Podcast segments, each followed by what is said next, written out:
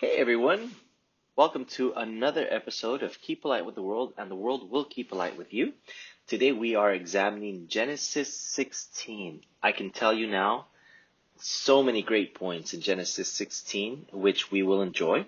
Uh, as a as a sum up or a recap of this, we will see how we need to stick to the plan. We need to stick to the plan and uh, show responsibility and deference as well as learning to forgive and show respect for others. So we're going to see how the Bible teaches us to do that. Let's get right down to it. Genesis 16 says the following. Now Abram's wife Sarah had borne him no children, but she had an Egyptian servant whose name was Hagar. So Sarai said to Abram, Please now, Jehovah has prevented me from bearing children. Please have relations with my servant. Perhaps I can have children by means of her. So Abram listened to what Sarai said. After Abram had lived for ten years in the land of Canaan, Abram's wife Sarai took her Egyptian servant Hagar and gave her to her husband Abram as his wife. So he had relations with Hagar, and she became pregnant. When she realized that she was pregnant, she began to despise her mistress. At this Sarai said to Abram, The injury done to me is your fault. I was the one who put my servant in your arms, but when she realized that she was pregnant, she began to despise me. May Jehovah judge between me and you. So Abram said to Sarai, Look, your servant is under your authority. Do to her whatever you think is best. Then Sarah humiliated her, and she ran away from her. Later Jehovah's angel found her at a spring of water in the wilderness, the spring on the way to Shur. And he said, Hagar, servant of Sarai, where have you come from and where are you going? To this she said, I'm running away from my mistress Sarai. Jehovah's angel then said to her, Return to your mistress and humble yourself under your, her hand. Then Jehovah's angel said, I will greatly multiply your offspring so that they will be too numerous to count. Jehovah's angel added, Here you are pregnant, and you will give birth to a son, and you must name him Ishmael, for Jehovah has heard your affliction. He will be a wild donkey of a man. His hand will be against everyone, and everyone's hand will be against him, and he will dwell opposite all his brothers. Then she called on the name of Jehovah, who was speaking to her. You are a God of sight. For she said, Have I here actually looked upon the one who sees me? That is why the well was called Beer Lahai It is between Kadesh and Bered. So Hagar bore to Abram a son, and Abram named his son, whom Hagar bore, Ishmael. Abram was eighty-six years old when Hagar bore Ishmael to him.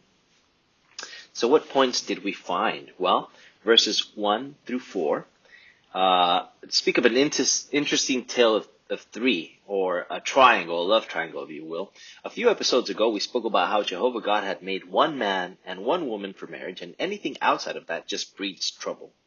What happens here in chapter 16 is a great demonstration of that, friends.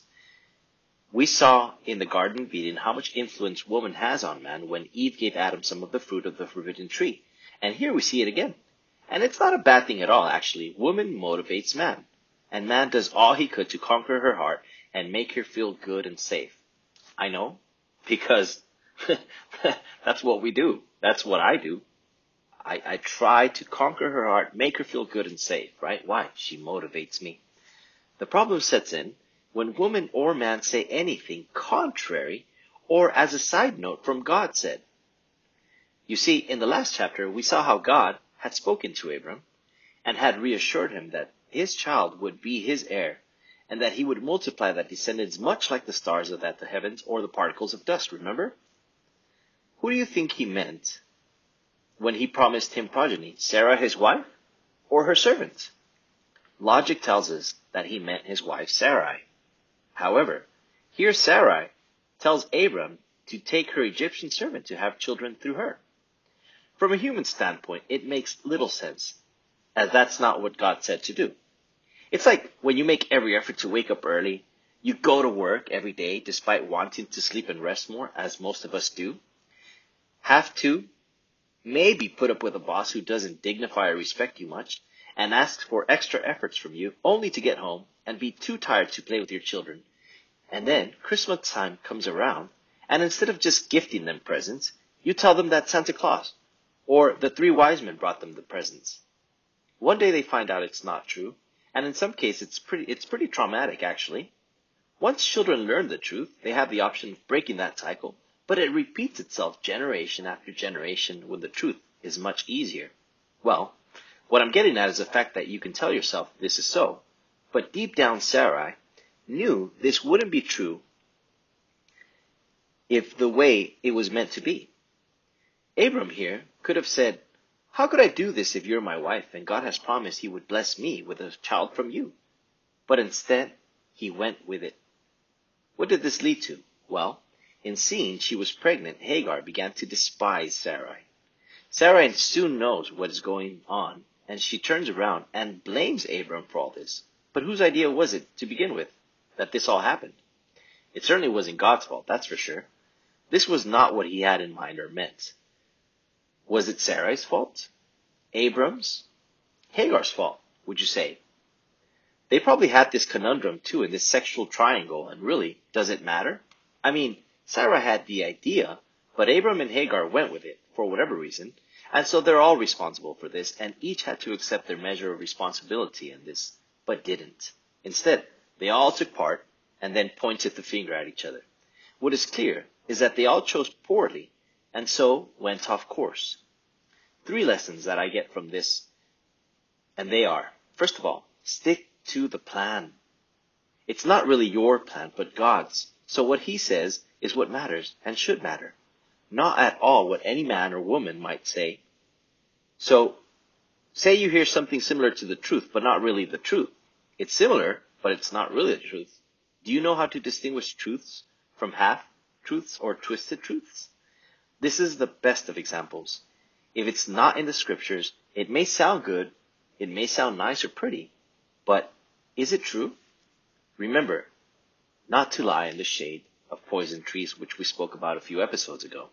The second lesson I gather from this is stick to your partner. Even when things get twisted, when you overcome problems together and have faith in God, not only do things work out, but there is so much satisfaction at the end of it all graduate, as we said a few episodes ago as well, on satisfying one person completely before you could even think of doing it to two. Do we need a reason to? Look at all the fussing and fighting this led to in Abraham and Sarai's case. The plan may sound good, but we do well to think as of the consequences of our actions could be everlasting. Everlasting, I say. Well, look at how thousands of years we're still reading this in full detail, aren't we? Again, everlasting. Third, have you ever heard of deference? In short, this means to take responsibility for our actions and decisions. Notice how all but Hagar pointed the finger, especially Sarai. If she had been more honest with herself, she would have said, Why did I give my servant to my husband to sleep with her and have children through, through her? I knew they wouldn't be my own. And for that matter, how could I just give my husband to another woman? This definitely was not the best decision. If she had thought this way, the next thing would have never happened. What was that next thing? Well, verse 6 says, she humiliated her and she had to flee. Now this is a calling to all bosses, but also to parents or anyone with authority. Treat employees and children with respect and don't humiliate them, please. This doesn't mean don't reprimand them because it's quite clear that children need a guide to help them do what's right. But any abuse of that power or authority, and you're bound to lose them sooner or later. I'll use myself as an example here. I was brought up with an excess of authority and abuse of physical power. There were times when it wasn't even my fault and I was paying for it as well as were my sisters. It seemed like we were paying for the frustrations of the parent. Are we anywhere near that anymore? No. Each handled their getaway, if you will, the best we could. I would go away a lot as of 16 years of age, but left when I was 19 years old definitely. And this led me to sleep and stay at family members' homes for a while, then to room with my cousin, and eventually moved to, uh, to Arizona, for example, then Madrid, where it wasn't always easy. I've gone for broke many times, and I've slept in vacant, unfurnished homes more than once because of this. as I went away, not being fully developed and not prepared, which led me to surviving instead of living, which led to trauma and the sort of, but all is better now than it was then, obviously, though I'm touched with both my parents because I have forgiven, found it best for me to forgive and learned what not to do. I call out to my sisters at this point. I just want to say, I love you, Pris. I love you, Veronica. Same goes for bosses here who strain out every ounce of energy from their employees. Let's imagine a job that makes us work at the office while being able to offer remote work during four days of the week when they know we have to commute for an hour each way. While they refuse to hire more employees in order to save money and then load us with excess work. Not only this, but they let things happen around you that don't normally happen or shouldn't happen by turning a blind eye. Things such as sexual harassment and fraud, for example, on top of the fact they refuse to give you a raise or promotion. Now, let's say another company calls you, right? And they offer you more money, 100% remote work if you want, and you're only assigned specific tasks. You're not covering all the bases, so to speak. Even though the grass isn't greener on the other side, on paper it seems like a job made in heaven, right? What are the chances you'll go to this other job? So, the current bosses have to take care of their employees and make sure they are good and feel respected and taken care of. In fact, there are many movements out there which call for dignity and kindness in the workplace, starting with managers or supervisors to lead with this kindness. Simon Sinek has given many interviews and podcasts about doing just this. If such a brilliant mind as Simon Sinek suggests this, shouldn't we pay close attention and take care of those we have instead of having to now dedicate time and money to find another employee, train them again, see how they work, see if they stay with us for a while or not? Think about that. At the same time, as employees, we do well to be respectful and take care of our jobs, as well as to make sure they also don't replace us with someone else or even a robot. This extrapolates or spreads out to other aspects of our lives. A husband and his spouse, a boyfriend with his partner, etc. Abuse of power and negligence always lead to calamity and make others turn away from us, as no one is willing to take abuse, and no one has to put up with it. It's interesting how it says the angel of God spoke to her, whereas in chapter 15 it says God took Abram and spoke to Abram. In any case, the angel tells Hagar, who had been humiliated by Sarai, to go back to her master, and that her seed would also be multiplied and numerous. It speaks to her about a certain prophecy of Ishmael or Ismael, his, her future son, being a fighter, a fighter who would fight all his brothers. Remember the two seeds we spoke about in chapter 2? Here they are again. From the same tree come two seeds, one good, one bad, and everything in between, if you will. This could be understood by trees themselves in that sometimes apples are nice, juicy, plump, and ripe, and other times they rot and get worms. I'm not going to focus so much on the prophecy in itself, or bad fruit per se, but rather focus on the good. What proves we're good fruit? Simple. If we do well, and we do good. There isn't another option. Even if that goodness is a drop in the ocean, I was speaking to a student who recycles, he has a compost bin, goes to work and back on bicycle in order to not pollute. And though I praised him for these efforts, his response was that his actions were a drop in the ocean. Think about this. What would the ocean be without little drops coming together? The ocean is vast, and though it may seem that our actions are insignificant, remember they are the drops that have made this world, and those drops make us superhuman. In any case, we know Sarai messed up here, but the angel tells Hagar to go back. Why?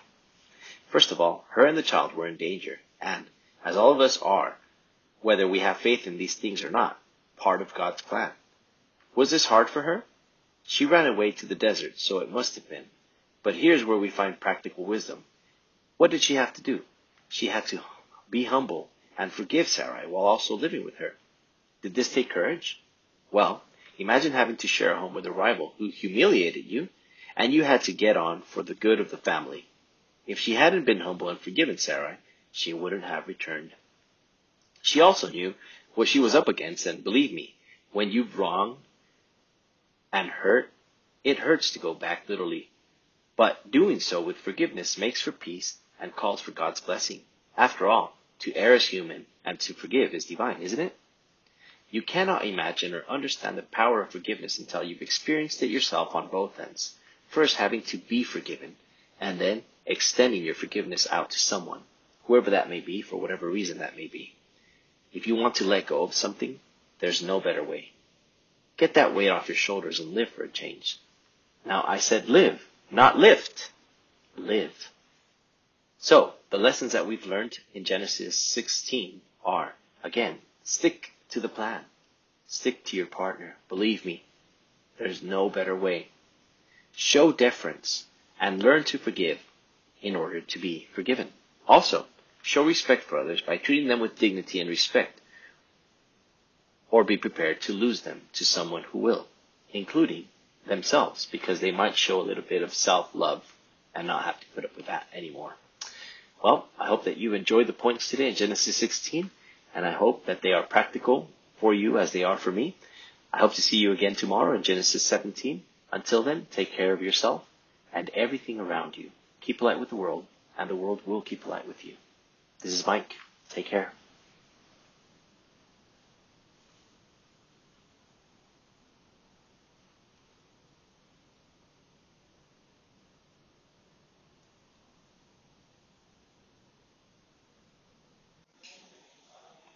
Y ahora la sección de Génesis 16 en castellano. Dice Génesis 16, la esposa de Abraham, Sarai, no le había dado hijos. Ahora bien, ella tenía una sierva egipcia llamada Agar. Así que Sarai le dijo a Abraham, escúchame por favor, Jehová no me ha permitido tener hijos. Por favor, ten relaciones con mi sierva y así quizás yo pueda tener hijos por medio de ella. Y Abraham hizo lo que le dijo Sarai. Cuando Abraham llevaba diez años viviendo en la tierra de Canaán, Sarai, la esposa de Abraham, tomó a su sierva egipcia, Agar, y se la dio a su esposo Abraham como esposa. Entonces él tuvo relaciones con Agar, y ella quedó embarazada. Pero, cuando Agar se dio cuenta de que estaba embarazada, empezó a despreciar a su ama. Al ver esto, Sarai le dijo a Abraham, Tú tienes la culpa del daño que ella me está haciendo. Yo te puse a mi sierva en tus brazos, pero cuando ella se dio cuenta que estaba embarazada empezó a despreciarme. Que Jehová juzgue entre tú y yo. De modo que Abraham le dijo a Sarai, Tú tienes autoridad sobre tu sierva, así que haz con ella lo que te parezca mejor. Entonces Sarai la humilló y ella huyó. Más tarde, el ángel de Jehová la encontró en el desierto junto a un manantial el manantial del camino que va hacia el sur. Y le dijo, Agar, sierva de Sarai, ¿de dónde vienes y a dónde vas? Ella respondió, Estoy huyendo de mi ama Sarai. El ángel de Jehová le dijo, Regresa con tu ama y sométete humildemente a su autoridad. Luego el ángel de Jehová le dijo, Multiplicaré muchísimo tu descendencia. Será tan numerosa que no se podrá contar. El ángel de Jehová añadió, Estás embarazada y darás a luz un varón. Tienes que llamarlo Ismael, porque Jehová ha escuchado tu llanto de dolor. Él será como un asno salvaje, luchará contra todos, y todos lucharán contra él. Vivirá enfrente de todos sus hermanos. Entonces ella invocó el nombre de Jehová, que estaba hablando con ella, y le dijo, Tú eres un Dios que ve. Ella dijo eso porque pensó, ¿de veras he visto aquí al que me ve? Por eso ese pozo, que está entre Cades y Bered, se llamó Perla Roy. Finalmente, Agar le dio un hijo a Abraham, y Abraham llamó Ismael al hijo que le dio Agar. Abraham tenía ochenta y seis años cuando Agar dio a luz a Ismael. Muchísimos puntos muy interesantes este, obviamente estamos hablando de un triángulo amoroso, como se conoce en nuestros días, y hace unos episodios hablamos cómo Jehová Dios había hecho un hombre y una mujer para el matrimonio, para la unión familiar, y cualquier arreglo fuera de esto, obviamente, eh, invita al caos, ¿no? Como podemos ver en el caso de, de Sara y de, y de Abraham. Lo que pasa aquí en el, capítulo 16 es una demostración de eso, obviamente, ¿no? Vimos que en el jardín de Edén la influencia que tiene la mujer sobre el hombre, ¿no? Cuando, cuando Eva le da a Adán la fruta de, del, árbol prohibido. Y lo, lo volvemos a, a, ver aquí en el capítulo 16. Esta influencia no es nada malo, obviamente la mujer motiva al hombre y es, eh, es lo que hace que, el, hombre salga motivado, que quiera hacer más, que quiera conquistarle constantemente, que quiera agradarle constantemente y hacerla sentirse bien y obviamente y hacerla sentirse protegida, querida, deseada y también motivada para quererle. El problema entra cuando cualquier hombre o cualquier mujer dice o hace cualquier cosa contraria o digamos como un inciso de lo que dice Dios. Esto es eh, donde el problema realmente entra. Como vimos en el capítulo anterior, eh, Dios habla directamente con Abraham y le reasegura, le reafirma y le asegura obviamente que este heredero, el que multiplicaría su descendencia como las estrellas de los cielos y que serían como las partículas del polvo, eh, vendría por él, evidentemente, sería suyo. Pero claro, al estar casado con, Sara, con Sarai, en este caso, ¿a quién crees que se refiere? A Sarai o a la sirvienta de Sarai? Pues la lógica nos dice obviamente que se refería a Sarai, su mujer. Sin embargo, aquí Sarai le dice, aquí tienes a mi, a mi sierva egipcia, ten relaciones con ella para que yo pueda tener hijos a través de ella. Ahora, desde un punto humano, este entendimiento no tiene ninguna lógica. Y por supuestísimo, por parte de Dios, no es en absoluto lo que quería decir. Es como cuando te despiertas tú todos los días, madrugas todos los días, vas tú al trabajo, te comes esos marrones del tráfico, a un jefe que no te valora en absoluto, no te respeta, no te dignifica, te pide muchísimo más esfuerzos de los que puedes dar para que luego lleguen las navidades, por ejemplo, y aunque no tengas ni las energías, ni las fuerzas, ni el tiempo para jugar con tus hijos, llega la Navidad y ¿quién le dices que que le dio los regalos. Tú, no. Lo atribuyes todo a Papá Noel y a los tres Reyes Magos. Pues Sarai lo que estaba intentando hacer aquí es lo mismo, ¿no? Un día eh, tus, hijos se dan cuenta, por ejemplo, que, no es Papá Noel quien les da esto y en muchos casos eh, saber esta información es traumático para ellos. Ahora, ¿qué pasa cuando ellos aprenden la verdad? Por ejemplo, pues tienen la opción de romper ese ciclo de, mentiras, pero no, curiosamente esta mentira, este autoengaño, se repite generación tras generación, cuando realmente la verdad es mucho más fácil de decir. Lo que quiero decir con esto es que en el fondo Sarai sabía que esos hijos no iban a ser suyos, por tanto no se entiende que ella le haya dicho a Abraham que tuviera relaciones con Agar, su sierva.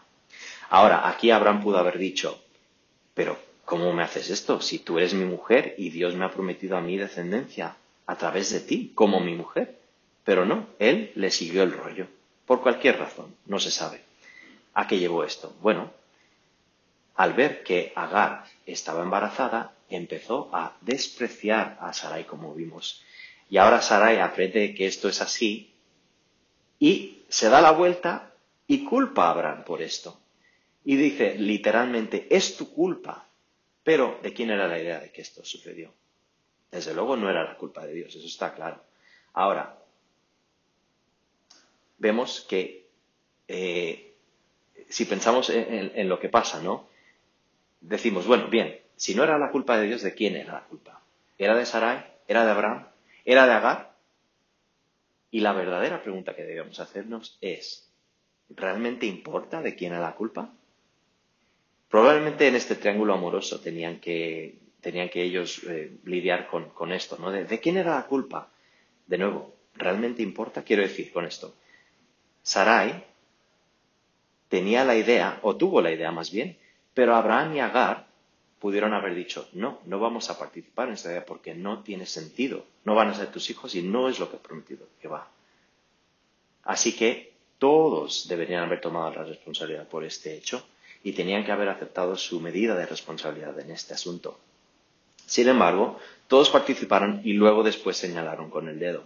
Lo que está claro es que los tres eligieron mal y los tres se desviaron del propósito original. Por tanto, tres lecciones que yo por lo menos eh, valoro de esta, de esta lectura.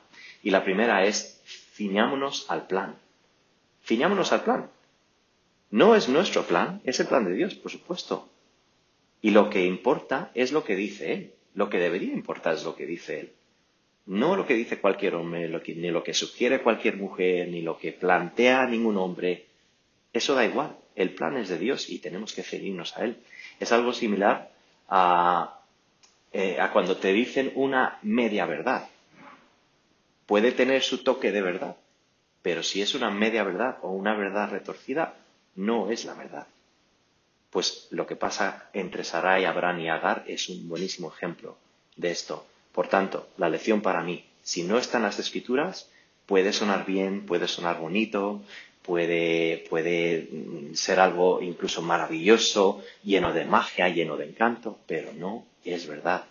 Y por tanto, hace unos eh, episodios hablamos también acerca de estar en la sombra de árboles envenenados. Pues a eso precisamente se refiere tanto la canción como la expresión de no estar bajo la sombra de árboles envenenados, precisamente no.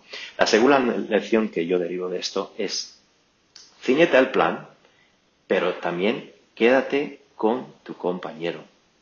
E incluso cuando las cosas se tuerzan, puedes superar estos problemas mostrando en especial tu lealtad a Dios y a tu compañero o compañera. No hagas cosas eh, haciendo esto más bien, obviamente las cosas van a funcionar, tienen que funcionar si lo hacemos de esta manera. Y al final la satisfacción, la gratificación que viene de esto, no te puedo empezar a, hablar de, de, los resultados y las repercusiones que hace hacer esto, ¿no? Gradúate, piensa en esto, gradúate en satisfacer a tu compañero o tu compañera antes de pensar siquiera en nada más. Gradúate en satisfacer, porque sabemos que satisfacer a una persona es súper difícil, súper difícil. Entonces, centramos nuestros esfuerzos, nuestras energías, nuestro tiempo, nuestros recursos en alguien más, ya estamos haciendo dos veces el tonto, como quien dice, ¿no? ¿Necesitamos una razón para hacer esto? Bueno, fíjate todo lo que aconteció en el caso de Abraham y en el caso de Sarai. El plan sonaba bien, pero ninguno pensó en las consecuencias de sus actos. Y estas consecuencias, tristemente, son consecuencias que son duraderas de una mala decisión. Si es verdad que Sarai y Abraham se les conoce por ser fieles, por ser obedientes a Dios, de hecho su descendencia sigue siendo una descendencia bendita por Dios, pero lo que aconteció entre Agar, Abraham y Sarai sigue recordándose. Por tanto, los efectos de esta decisión son duraderos. No fueron, son duraderos. ¿Cómo lo sé? Pues mira, han pasado miles y miles de años desde que esto aconteció y seguimos leyendo acerca de este acontecimiento con vívido detalle. Entonces, claro, ciñete al plan, ciñete o quédate con tu compañero, tu compañera. En tercer lugar, ¿has oído hablar acerca de tomar responsabilidad por nuestras acciones y nuestras decisiones? Fíjate cómo aquí todos menos Agar señaló con el dedo, ¿no? Y dijo, es tu culpa. Pero realmente, si lo piensas, si Sarai fuera más honesta, o hubiera sido más honesta consigo mismo, hubiera dicho, ¿por qué di mi sierva a mi marido para que se acostara con ella y tener descendencia a través de ella? Sabía yo que no iban a ser míos y por tanto no, esto era la peor decisión que pude haber tomado jamás. ¿Cómo pude haber dado a mi marido así tal cual a otra mujer? Desde luego no fue la mejor decisión. Si hubiera pensado de esta manera, lo siguiente no hubiera ocurrido. ¿Y qué es lo siguiente? Pues el versículo 6 menciona cómo humilló a Agar y esto hizo que Agar tuviera que huir. Por tanto, eh, esto, es un, esto es un llamamiento a todos los jefes y, y padres y personas que tengan autoridad. Trata a tus empleados, a tus hijos, a tus alumnos, a tus, a tus subordinados, etcétera, con respeto y no les humilles, por favor. Esto no significa que no les llames la atención de vez en cuando, porque es bastante, queda bastante patente que todos necesitamos corrección, todos necesitamos cierta disciplina, guía e instrucción, por supuesto. Pero cualquier abuso de este poder o autoridad, y más tarde o más temprano, les pierdes. Me usaré como ejemplo en este caso, ¿vale? Eh, en mi caso, se me creó con, un exceso de autoridad y un abuso de, poder físico. Había veces que parecía que estaba pagando yo el plato roto por lo que hicieran mis hermanas y viceversa, ¿no? Ellas también parecían pagar eh, las consecuencias de, mis, acciones y mis decisiones. Parecíamos los tres estar pagando por las frustraciones de ese padre. ¿Estamos cerca de eso ahora? No. Cada uno se fue y, gestionó esto de, la mejor manera. Yo me fui de, casa a los 16 años, por ejemplo. Y bueno, a los 19 años eh, literalmente me fui eh, de casa, lo cual me llevó a dormir en las casas de conocidos, en pisos vacíos, en bancos, en la calle, etcétera, en mi coche. Y cuando me fui a Arizona, por ejemplo, de Arizona me vine a Madrid y te puedo decir que no, no fue fácil esa mudanza en, absoluto. Mm, he estado muchas veces eh, sin blanca, como quien dice, y bueno, pues esto evidentemente eran signos de alguien que no estaba totalmente desarrollado porque no estaba totalmente preparado para irme de casa. Por tanto, mi vida pasó a ser de vivir a sobrevivir eh, o supervivir, ¿no? Entonces, claro, obviamente eh, no estaba preparado, lo cual llevó a traumas, etcétera. Y bueno, eh, esto quiere decir que yo lo uso como, como justificación, por ejemplo, de estar lejos de mi padre y, de mis padres y no mantener ningún contacto con ellos. No, obviamente les he, les he perdonado y olvidado, porque para mí eso es lo mejor que podemos hacer, ¿no? Es olvidar y aprender de, de, nuestros errores. En este punto, obviamente, eh, como hice en, inglés, pues eh, mando, un, mando un, un, abrazo, un fuerte abrazo a mis hermanas y simplemente deciros que os quiero y bueno, volviendo al tema, lo mismo aplica a los, a los jefes, por ejemplo, que sacan cada onza de energía de sus empleados. Imagínate un, trabajo que nos pide la oficina eh, que estemos ahí mm, los eh, cuatro, cuatro, de cinco días a la semana, ¿no? Sabemos que saben nuestros jefes que tenemos que viajar una hora de ida y otra hora de vuelta para volver a nuestros hogares. Mm, ellos mm, se, niegan a dar o a contratar a más empleados, evidentemente porque quieren ahorrarse dinero. Y eso significa que nos van a cargar nosotros, a nosotros con más trabajo. No solo esto, pero además de, que sucede esto, dejen que sucedan otras cosas que normalmente no debían existir en el lugar de empleo, evidentemente, ¿no? Eh, cosas como el acoso sexual, el fraude, etcétera y encima se niegan a darnos un ascenso en nuestros trabajos. Ahora, pensemos que viene otra compañía y nos ofrece más dinero, 100% de trabajo y solo te van a asignar a trabajar en cierto puesto haciendo ciertas tareas, no todo lo que te está dando tu actual trabajo. Aunque obviamente no debemos pensar que el, que el césped es mucho más verde del otro lado, lo que, lo que está claro es que a simple vista parece el trabajo ideal, ¿no es así? Ahora, ¿cuáles son las posibilidades de que te vayas a este trabajo? De esta misma manera, los jefes actuales hacen bien en cuidar a sus empleados actuales y asegurarse de que están bien, de que se sienten respetados, de que se sienten cuidados y valorados. De hecho, hay muchos movimientos eh, hoy en día en LinkedIn y, otros, y otras plataformas que llaman eh, hacen un llamamiento, digamos, a la dignidad y a la bondad en el lugar de empleo. Y esto, evidentemente, empieza con los supervisores y los manejadores de estos, de estos o coordinadores de estos empleados, ¿no? Simon Sinek, por ejemplo, ha dado muchas entrevistas y podcasts acerca de este mismo tema. Así que si una mente tan brillante como Simon Sinek sugiere esto, ¿no deberíamos prestarle más cuidadosa atención a este detalle y cuidar de aquellos que están con nosotros en lugar de perderles y dedicar más tiempo ahora, más, más recursos a contratar a alguien nuevo, tener que entrenarles otra vez y a ver si funciona o no la cosa. Si alguien funciona en el lugar de empleo, cuídale. A la vez, estos empleados hacen bien respetar a sus jefes, respetar sus trabajos, respetar y dignificar, dignificar este puesto de empleo para asegurarse que no tienen que ser reemplazados por nada, ni nadie. Por ejemplo, un robot. Por tanto, este consejo se extrapola a otros aspectos de nuestra vida. Por ejemplo, nuestro compañero o compañera, nuestro, nuestra mujer o nuestro marido, por ejemplo. Este abuso de poder y negligencia siempre, siempre lleva a la calamidad y hace que otros nos rechacen directamente, ya que nadie tiene que soportar ni tolerar ningún tipo de abuso de esta manera. Así que piensa en eso si eres jefe y también piensa en eso si eres empleado. Los versículos 10, más bien el, versículo 7 al 13, muestran qué interesante que es que eh, el ángel de Dios hable con, con Agar en el desierto, donde en el capítulo 15 vimos que Dios mismo habló con Abraham.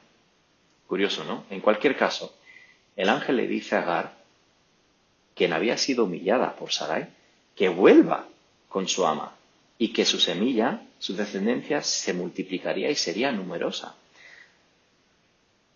Aquí habla acerca de una profecía, por ejemplo, de Ismael o Ismael en el, idioma árabe, que era su hijo futuro, eh, que iba a ser un guerrero, un guerrero que iba a ir en contra de sus hermanos, ¿no? No vamos a profundizar mucho en esto, pero recuerda que había dos descendencias, una buena y una mala, lo cual vimos en el capítulo 2. Pues aquí es donde empieza eso, la descendencia buena y la descendencia mala. Aquí vuelven a aparecer. ¿Puede venir del mismo árbol? Pues sí, igual que cuando coges dos manzanas y una puede estar podrida y otra puede estar bien viniendo del mismo árbol. Pues se entiende de esta misma manera. Así que podemos entender esto simplemente pensando en un árbol frutal como eh, manzano, etcétera. De todas formas, voy a centrarme no tanto en la profecía, sino en la fruta en sí y lo bueno de la fruta. ¿Qué demuestra que es fruta buena? Es muy fácil. Cuando hace bien, cuando tiene buena apariencia y cuando sabe bien. No hay otra opción, la verdad. Aunque este bien sea lo que consideramos una gota en el océano, que es algo irrelevante, sigue siendo buena fruta. Por ejemplo, el otro día estaba hablando con un alumno mío que recicla, que tiene una, que tiene una máquina eh, donde le echas todos los desechos y lo convierte en, compuesto para, las, para los árboles y, las plantas y demás. Esto vuelve a, vuelve a todos los desechos, evidentemente, y los convierte en energía para las demás plantas que hay en su jardín. Yo le dije, oye, qué, bien que haces esto, ¿no? Me, encanta, le alabé, digamos, por, por este hecho, y él me dijo, bueno, estas acciones son una gota en el, océano. Piensa en esto. ¿Qué sería el océano sin gotas?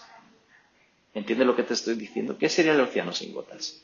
El océano es vasto y puede significar que, o, puede parecer que nuestras acciones son insignificantes, pero recuerda que el océano se compone por gotas. Y estas gotas son lo que han hecho que la humanidad funcione y siga funcionando, ¿no? Por acciones buenas, lo cual nos distingue, si, lo contrastamos evidentemente y lo comparamos con las acciones malísimas que hay en el mundo, en superhumanos. En cualquier caso, sabemos que Sarai se equivocó, pero aquí el ángel le dice a Agar que tiene que volver. ¿Por qué?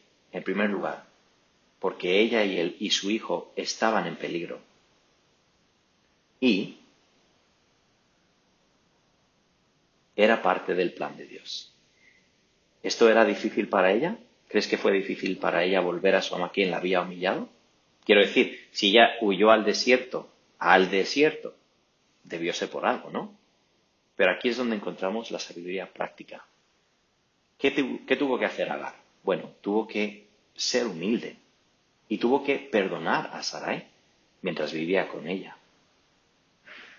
¿Crees que esto tiene su valor? Pues por supuesto que sí. Imagínate tener que compartir hogar con un rival que te ha humillado y, tener que llevarte bien por el bien familiar. Si no hubiera sido ella humilde y no hubiera perdonado a Sarai, jamás habría vuelto. También sabía lo que, lo que le venía y créeme, cuando alguien te ha hecho daño de esta manera y te, y te daña de tal manera literal, cuesta cuesta perdonarle y cuesta poder hacer estas cosas así. Así que hace falta más humildad en poder hacer esto, ¿no? Después de todo, el pecar o el errar es humano, pero el perdonar es divino, ¿no es así? Así que no te puedes ni imaginar o empezar a entender el poder del perdón hasta que tú mismo tienes que perdonar a otros y tienes que pedir el perdón. Así que si tienes que soltar algo, dejar ir algo, no hay mejor manera de hacerlo y no hay mejor momento que ahora. Saca eso, deshazte de esta carga que tienes en los hombros y vive. No sigas cargando ese peso, vive tu vida y sigue perdonando para que esto siga yendo bien. De nuevo, las lecciones de, hoy, que ha sido Génesis 16, un, capítulo maravilloso de la Biblia, es ciñete al plan, quédate con tu compañero, muestra esta responsabilidad, aprende a perdonar para que también pueda ser perdonado, que también sabemos que son palabras bíblicas que, habló Jesucristo, ¿no? También, además de esto, muestra respeto por otros a través de tratarles con dignidad y respeto, o estate absolutamente preparado para perderles, porque evidentemente si nadie más les respeta, por lo menos ellos se respetarán a sí mismos, si tú no lo haces. Así que con esto en mente, pues te mando un cariñoso saludo, muchísimas gracias por escuchar y hasta la próxima.